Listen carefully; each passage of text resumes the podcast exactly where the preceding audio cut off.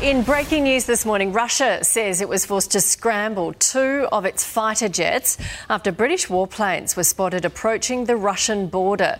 Russia's defence minister says three UK military aircraft were intercepted as they headed over the Black Sea. President Vladimir Putin addressed the nation about the weekend's aborted armed mutiny, thanking the Wagner mercenary fighters who stood down to avoid bloodshed.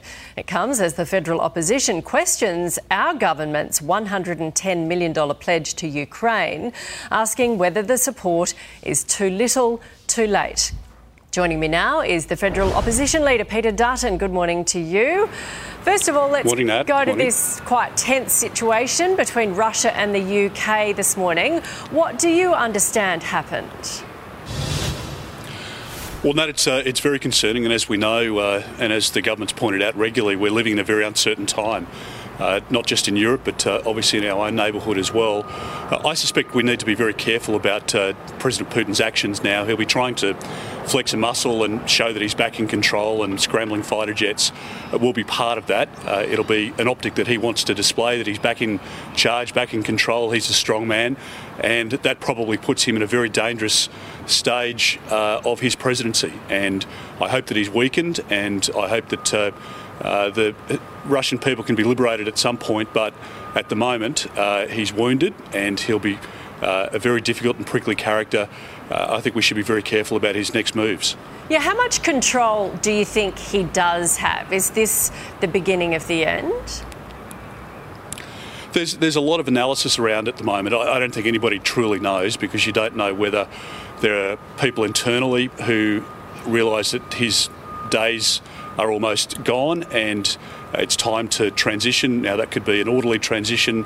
Uh, he could dig in. Uh, we just don't know the level of support that remains around him.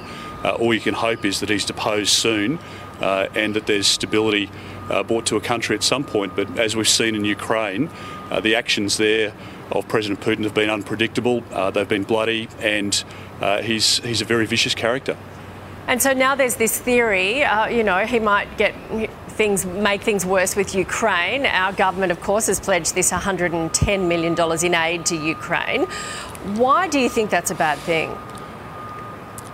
Well, I think if you look at uh, the words of Michael Shoebridge, uh, who's a defence expert in Australia, he was the head of uh, uh ASPI, uh, the defence think tank, uh, Greg Sheridan writing today in The Australian.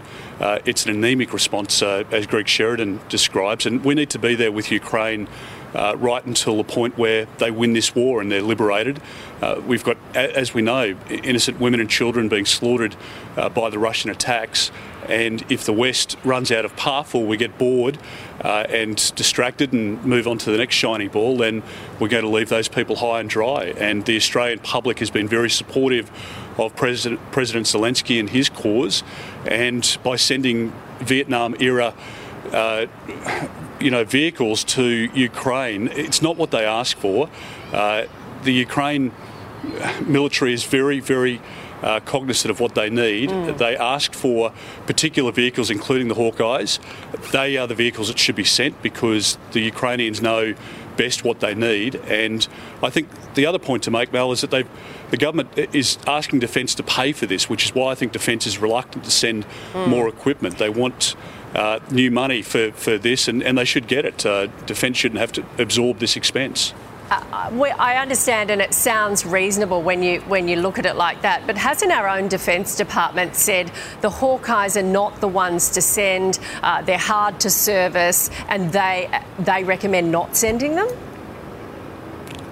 Well, Mel, in the latest budget, uh, the government cut $1.5 billion from defence, so they're already scratching around trying to find sa- savings.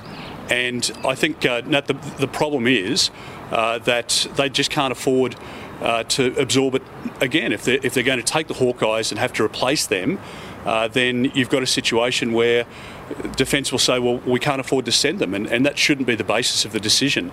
Uh, the Defence Department should be making the basis of their decision the advice from Ukraine authorities, and I, I think uh, you can understand why Defence wouldn't advise government to send them right. if they're having to foot the bill. Okay. Peter Dutton, thank you very much for your time this morning.